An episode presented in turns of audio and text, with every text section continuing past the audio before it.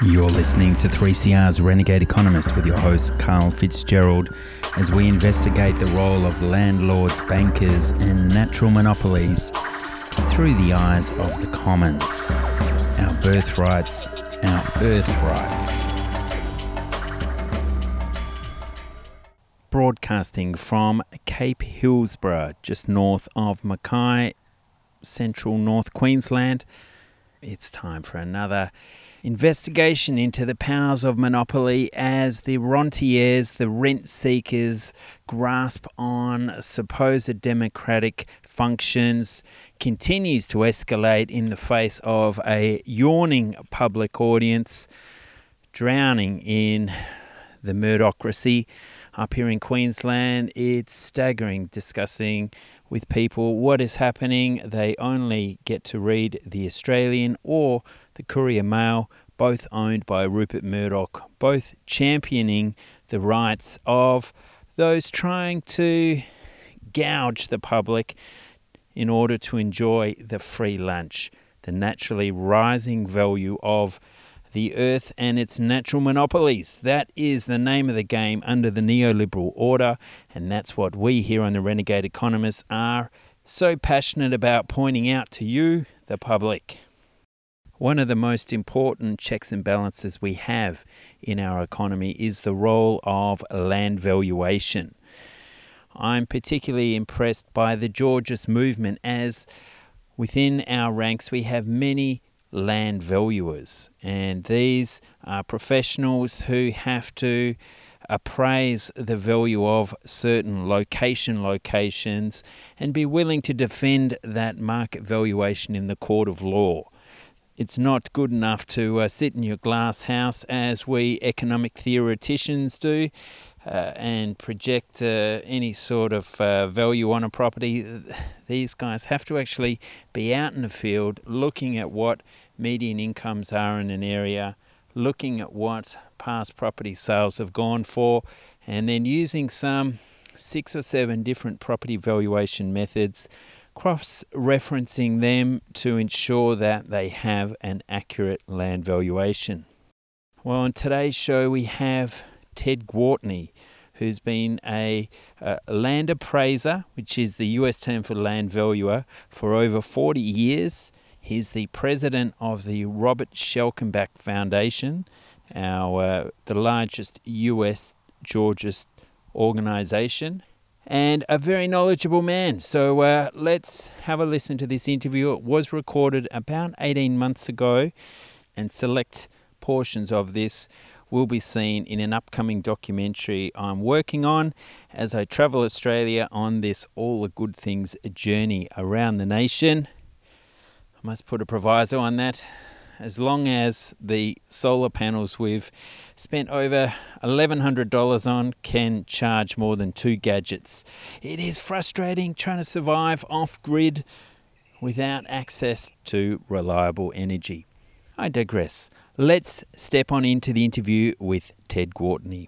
Land valuers are really the front line of what's happening in an economy. Uh, in my last three years in Greenwich, Connecticut, I spent a great deal of time in court having to defend the land values.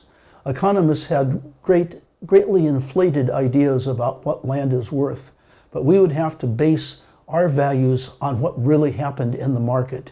And we used the, not only the sales of vacant land, but the sales of improved land to, to show what land was worth. Land valuation is very important. Property consists of both land and buildings, and buildings tend to lose value as time goes on, whereas land appreciates in value as time goes on. Therefore, it's important to maintain current land values, ideally reassessing all land every year. And this can be done with the technology that we have today. Tell us about the geosatellite valuation systems. Are they really developing? We haven't seen them in Australia. Well, uh, many assessors in the United States have uh, uh, geographic information systems so that they're able to see uh, the, the, the, the, land characteristics.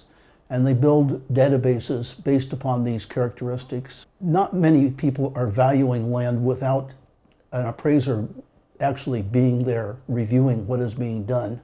But it is possible to do a lot of work, especially initial, initial work in a country that has limited information available, could be done through a geographic information system. The geospatial software, how does it actually work? Does it amalgamate the different property sales around the area? Um, geographic information systems allow the assessor uh, to visualize different land characteristics and to see how the market would respond to different characteristics. Uh, obviously, land located along a body of water has a much greater value than land located further away. And land close to uh, transportation centers have greater value than those that are distant. And certainly in, in Greenwich, Connecticut, where I was the assessor, we found vast differences in land value, a hundred times difference from a prime location to a, a, rural location. And this is true with, with most assessments. And so the software would keep a historical record of property sales um, overlaid with the topographical type maps um, that looks at the infrastructure and would come up with, with trends around certain areas? Um, not really. Uh, I'll kind of explain it, what, what, what we've been doing. Um, the geographic information systems allow the assessor to utilize the knowledge that he has and, and use uh, regression type programs that will help to estimate land values based upon characteristics. But it still takes the thought process to analyze what people are paying for land and to separate out what they're paying for the land as opposed to the total property value. It's a very costly operation for land assessment, according to uh, local folklore in Australia. Uh, much of it has been privatised now into private companies. Uh, is, is that uh, how things operate here in America?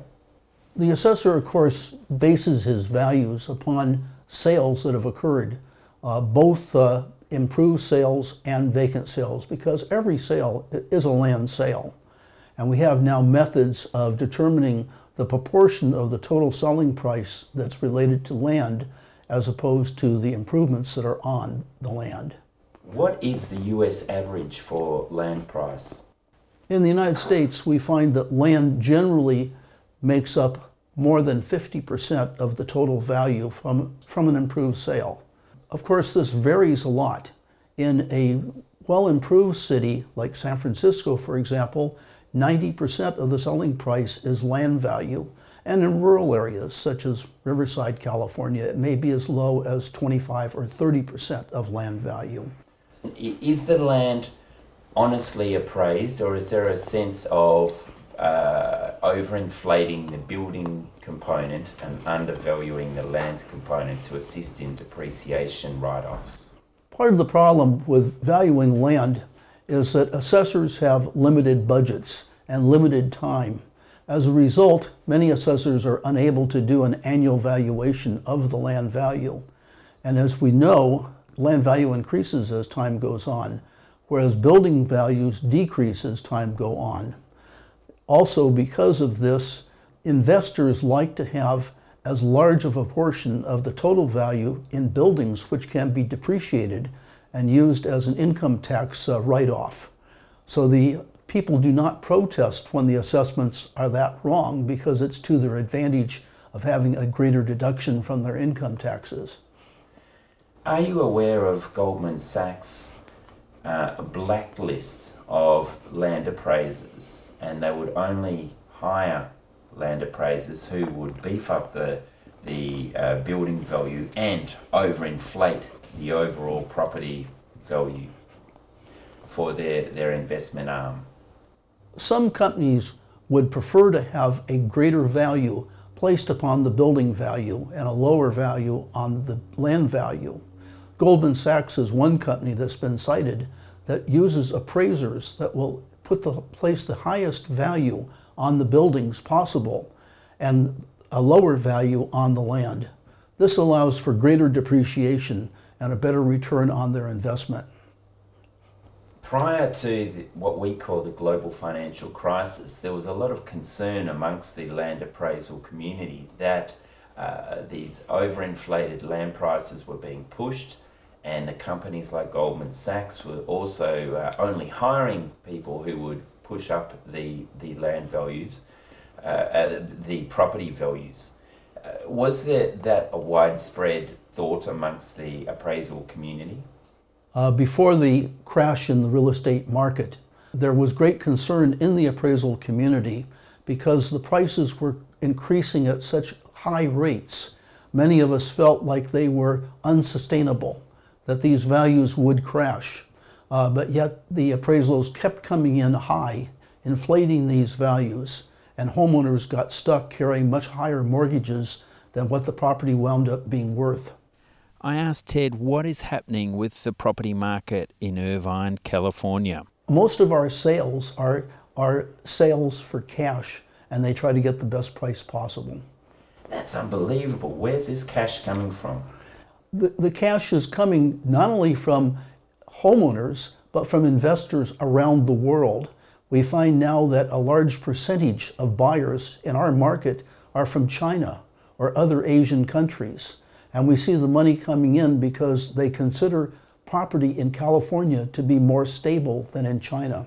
Yeah, well, it's a big global issue, isn't it? This uh, incredible mobility of capital. Yes. And uh, uh how high have property prices increased here in LA County over the last year? Because of the demand by investors for property, many are buying properties only just to rent them out the values of properties have been going up at greater than 20% per year over the last several years. And people who were able to buy a house three years ago are now being priced out of buying that same house. They didn't have the down payment three years ago, now they do, but the price has gone up so much that they are priced out of the market. It seems like following the global financial crisis, there was some criticism of banks, but really the the real estate sector got off scot free, and now the cat is out of the bag. Anyone with half a brain around the world realizes that buying and selling real estate is your ticket to riches. Is that what you're seeing here? We're finding that many investors see real estate as their method of becoming wealthier. And they put their money into real estate because instead of earning a small amount on an investment in a bank, they're able to earn a large amount by investing in land and in real estate.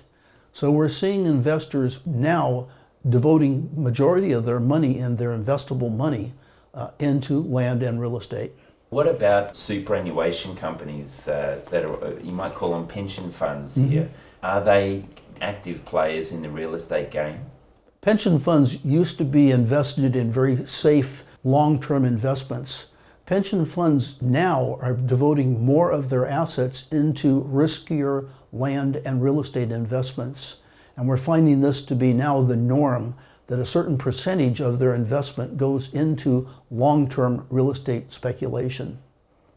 What about companies like Blackstone Capital, who are raising private equity money and again having all this surplus cash chasing yields because uh, returns in the banking sector are so low and they're so high here in real estate, it's almost like the government is begging for another property bubble, another land bubble.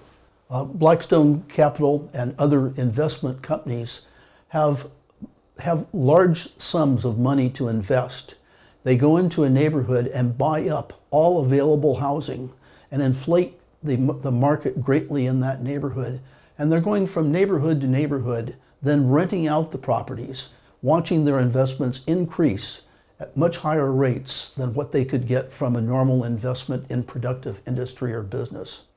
I find it very interesting now that mum and dad investors are being pushed out of the market, and it's as if the uh, big capital has cornered the mortgage market. They've soaked up the rents there, and now they're going after the rental market. Blackstone Capital seems to be the vanguard of that, from what I see in Australia. But assisting them are the growth of companies such as Renters Warehouse that do all the body corporate type work on an individual property by property basis.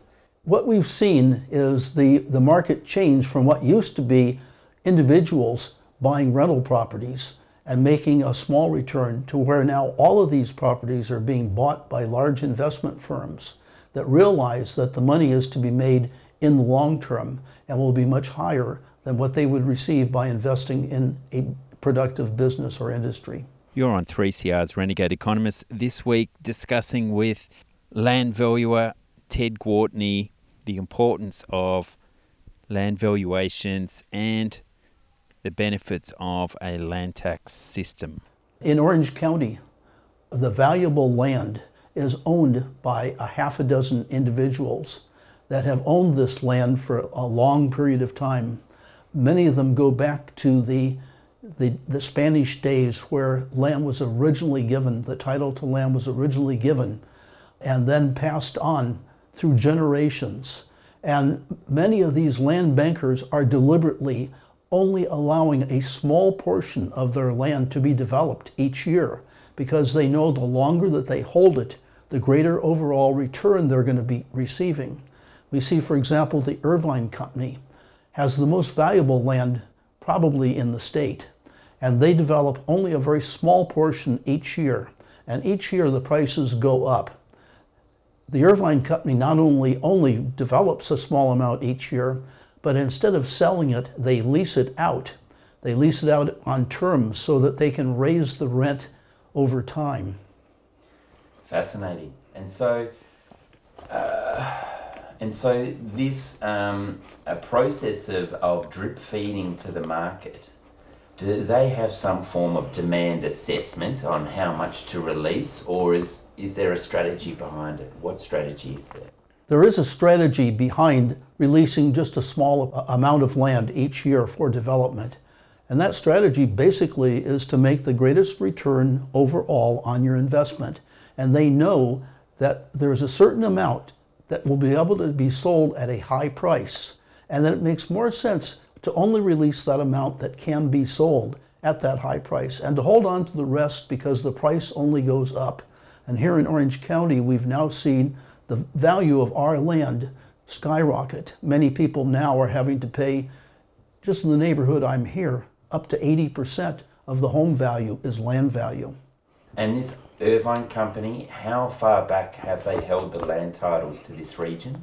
The Irvine Company got the original land title in the 1850s.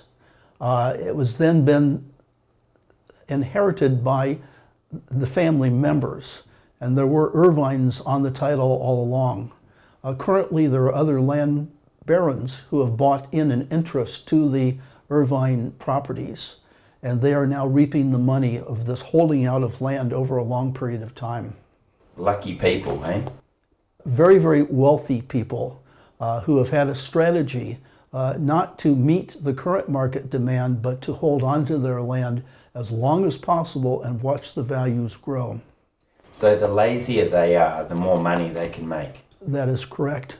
Many people, for example, have to commute 80 miles out to a desert type area known as Murrieta and Temecula, and, and, then, tr- and then drive into Orange County to work. This is because there is not the release of the land that should be released for the demand, so that people have to make a a couple of hour commute to get to work each day. Now, let me guess, the uh, vacancy rates are at a record low despite this land sale, um, this land banking practice going on. Would that be correct? Uh, vacancy rates are at a record low in Orange County. Uh, virtually uh, all property that's put up for rent uh, is rented almost immediately houses that are put up for sale are sold almost immediately. So there's a very high demand for property uh, in this area. But yet there's thousands of, of blocks of vacant land that could be built upon, but a couple of families are, are sitting on them, uh, are waiting for us to beg. Uh, yes, there are, there are large areas of land that are in, in interim use, such as uh, ranching or, or orange groves and other things. And we've seen the orange groves gra- gradually disappear from Orange County, where they were quite popular. But now we see the development going much further out.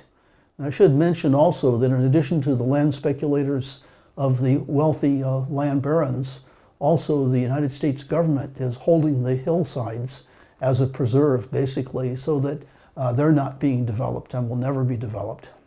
Well, I can see some uh, sense to that, but uh, it's a concern though that uh, some people are concerned about population, and here LA County has 16 million plus people. How many more people could you bear here, and, and what could be done to make uh, the community operate more effectively? Well, there, there, are, there are two things that are happening. One, by taxing land value or land rent, you would then cause more people to properly utilize their land, uh, to either redevelop it or to improve it. And we see that this is the simple thing that could be done so that when a building becomes obsolete, it would be torn down and a newer, better building would be built on it. Uh, we now see that most of the land that's being developed that's raw are very, very tiny lots, whereas there are houses sitting on acres of land that could be redeveloped that are just not being redeveloped because the taxes on holding the land are so small that there's no incentive.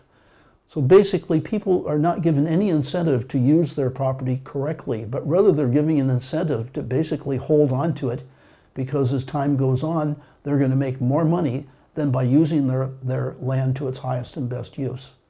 I dug this interview out of the archives as I'm really frustrated at what's happening uh, around Australia, around the world, with this core check and balance of land valuations. It seems like uh, there's been a missive sent out of perhaps somewhere like Davos, where the world's leading rent seekers gather each year to discuss some of the pressing issues. And as this world of geospatial analysis continues to grow, as the movement for free data continues to grow, the reaction by those who supposedly own the earth is that we must cover our trails, we must privatize our land titles offices. Yes, it's uh, quite something that in Australia you can put a property up for sale and within 24 hours have that land title approved and the, the property uh, uh, legally having changed hands. Uh, but uh, in most jurisdictions around the planet, that is just not possible. They're nowhere near that level of efficiency. Here in uh, Australia, and South Australia in particular, the Torrens title of land titling was developed. Here in Australia, this is the world's best practice. Torrens titling means that essentially the government owns, holds the land title in paper format at a central office uh, that is then backed up and held also at local council offices and between those two forms of checks and balances, alongside some uh, very uh, snappy uh, title identification mechanisms. Uh, there is virtually no way that uh, a, a particular location in Australia can lose the the chain of ownership. That's very important when you're dealing with over a million transactions a year, which is what's estimated to be happening in Australia now. But uh, some two years ago, I started reporting on rumours that uh, they were going to privatise the English Land Titles Office. That led to a furious uh, reaction from land valuers there, where some 3,000 uh, valuers went on strike, telling the government this is uh, uh, a ludicrous situation. It would be a 1 billion. God, I'm blowing off a mosquito. I got attacked two weeks ago on my radio show by sandflies still recovering. I must put that photo online. But um, I digress. I get back on track and say that, uh, yeah, the, the UK land titles privatisation agenda seem to have started this trend towards privatisations. I know in Canada they've also privatised a land title search, but uh, it's spreading around the world. And after that uh, protest in the UK, the government declared they weren't going to privatise the Land Titles Office. Waited a year or so until George Osborne, just before Easter, announced that they were going to put it back on the chopping block, this £1 billion plus sell off.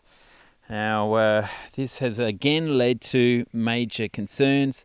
Uh, in the UK, the Competition and Markets Authority said selling off the organisation that keeps the official record of commercial and residential land ownership in England and Wales will give the new owner a monopoly on commercially valuable data with no incentive to improve access to it. And that's what happens with a monopoly. As we discussed with Ted, uh, there's an incentive to become lazier regarding the access to that information. The lazier you are, the the higher the price that can be charged on something that people desperately need. So we're going to see what happens in the UK. It seems like their appraisal office, their their property valuation uh, networks are on the front foot to really try and stop this. So let's see what happens in um, in the face of the powers of neoliberalism and this uh, push to always privatize things. So wherever we look, the costs of privatisation add up, and uh, New South Wales is looking to privatise their land titles office. Uh, it's going to uh, deliver a short-term boon for the government. Uh, but if, as I've mentioned in the past, uh, JP Morgan are lining up for some $10 million consultancy fee. Uh, government's looking to make over half a billion dollars in the sale. Turns out, just found this out today, that South Australia has already privatised their land titles office, earning them some three or four hundred million dollars. And the problem is that the price for accessing land titles for research groups like Prosper Australia will increase by some 25% according to uh, the immediate price increase in New South Wales. So, just as we're getting this geospatial analysis where we can see every land title in the nation, the neoliberals are pushing to lock up the real dirt, the value of that land, and how much it increases each year, and to push that price up so that for anyone doing macro analysis across the economy, you're only going to be able to do what the real estate lobby lets you see according to realestate.com.au or some such website like that. So, with recent concerns about the census and uh, our privacy concerns with hackers and so much data being online publicly, what's it going to mean for corporations who may well have links to uh, uh, the property lobby having access to all this data? Will these land titles be properly looked after? Will the sanctity of contracts be preserved when corporations have an overriding desire to cut costs so that they can increase profits without really caring about the degree of service provision? And in New South Wales, this is particularly important in the light of the recent Independent Commission Against Corruption uh, findings of the dominance of the property lobby throughout New South Wales politics. Both sides of politics are in bed with the lobby, and now ICAC has had their funding cut back. In the meantime, uh, insiders are uh, laughing in the face of the ICAC findings by privatising the Land Titles Office so that it will be more difficult for investigative journalists to see how much money Nathan Tinkler made by having his land uh, abutting the Newcastle port rezoned or not. Those sort of questions are going to be more difficult to answer in times to come. So, on that cheery note, we end this week's Renegade Economists. My name's Karl Fitzgerald. Get in touch via renegades at earthsharing.org.au or on Twitter at earthsharing. Thanks for the feedback. It's great to hear from uh, Boulder, Colorado, that they're uh, very interested in community led housing. I look forward to reporting into you further up into North Queensland as we approach Cairns next week on the beloved 3CR airwaves.